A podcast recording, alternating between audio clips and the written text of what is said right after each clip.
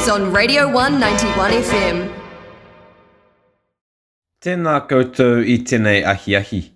Ko Zach Toko Ingoa, and these are your Radio 1 Te Reo Irirangi ko Tahi News Updates for Ratu, the 6th of April. After a successful nine years of OUSA's Dunedin Beer Festival, the Student Association decided to expand the operations north. And on the 27th of March, the inaugural OUSA Auckland Craft Beer and Food Festival was held at Spark Arena. The festival was headlined by brewing companies Behemoth and Emerson's, with many breweries from all around the country setting up stalls. The brew enthusiasts were entertained by artists such as the likes of Molly and the Chromatics and Anika Moa. Radio 1 sent Auckland correspondent Naomi Sear to see how well Aucklanders can handle their beer. What's your name? Matt. Matt. Matt, nice to meet you. I just want to know, like, how's the vibe? Yeah, I'm loving. I'm loving this place. Yeah? this event is being hosted by OUSA from Dunedin. So this is like the, they host a beer fest in Dunedin every year. And so they're like doing it in Auckland this year. Yeah, no, Yeah. this is way better. I, I'm, I'm having such a great time tonight. Hmm. Today. Successful event, you would say? Yeah, yeah. That's out of it attempts to have a serious interview were a sign that the event had ample booze for the participants and overall good vibes. In order to get a better understanding of what was actually going on, Naomi talked to possibly the only sober man in the venue, festival director and OUSA events manager Jason Schroeder. Events manager, but this event is in Auckland. Yeah. Can you tell me why? Yeah, absolutely. So over when we were in lockdown, um, we already work with Live Nation on a bunch of things we have in the past with artists for orientation and stuff. So we have quite a good relationship with them. And um, obviously, Spark Arena lost a lot of business with international touring artists Oh, not yeah. available.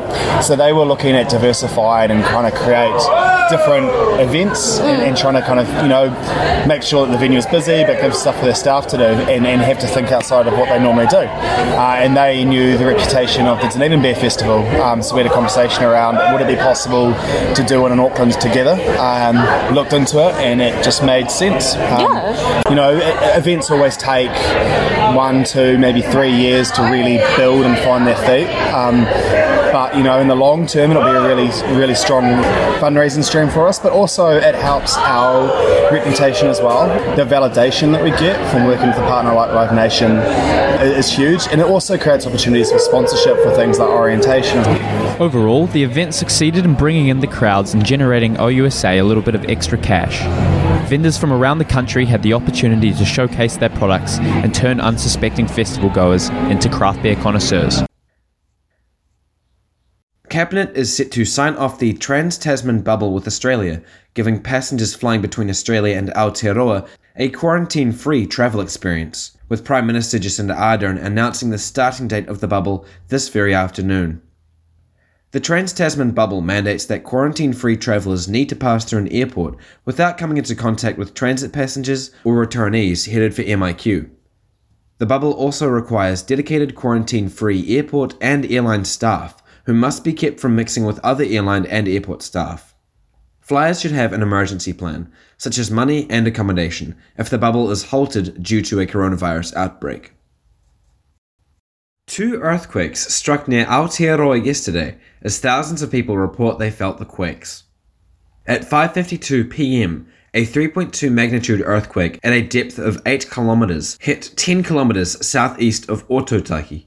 Over 2,000 people reported to GeoNet that they felt the quake, with most reports saying that the quake was light.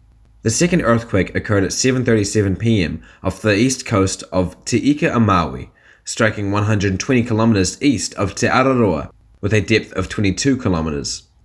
Residents reported moderate shaking, with some people feeling the shakes as far as Tamaki Makaurau and Te Waipounamu. GeoNet says this quake is likely to be an aftershock of the magnitude 7.3 East Cape earthquake on March the 5th. The National Emergency Management Agency says there is no tsunami threat. New annual statistics from the Ministry of Justice show that 460 people were convicted of breaking COVID 19 restrictions in 2020. Out of 640 people charged with offences, 460 have been convicted, with 85 people being imprisoned. 43% of the convicts received a community sentence, which includes punishments such as home detention, community detention, intensive supervision, and community work. A quarter of those charged were found either not guilty or had their charges dismissed or withdrawn. 80% of those being convicted were men, with close to half of those convicted aged under 30. Woof! I'm glad we've cut through all this news. Up next, we have weather, brought to you by my dear friend Violet McGlynn Cole. Take it away, Violet. The Radio 191 FM weather. Kia ora, ko Violet Tukuingoa and this is your weather update for Ratu the 6th of April. Today will be fine with a high of 22 and a low of 11 degrees, as well as some morning cloud and westerlies. For Rapa the 7th, there is a high of 19 degrees with a low of 10. The day features some cloud and southwesterlies, which will turn northeasterly in the afternoon. That's it for the weather. We got astrology up next.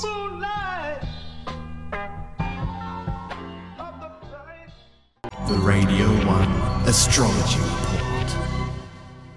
Alrighty, folks, it's that time of the week.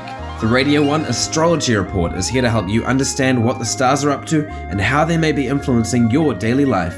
There is plenty of love in the universe today as the romantic Venus and Mars intertwine. For you Virgos, this means you will have an extra burst of sensual energy. My fellow Libras out there, you will feel this energy through an energizing confidence. So ask that cute new Tinder match out on a date. I recommend a cheeky coffee to the Northeast Valley Cafe Adu.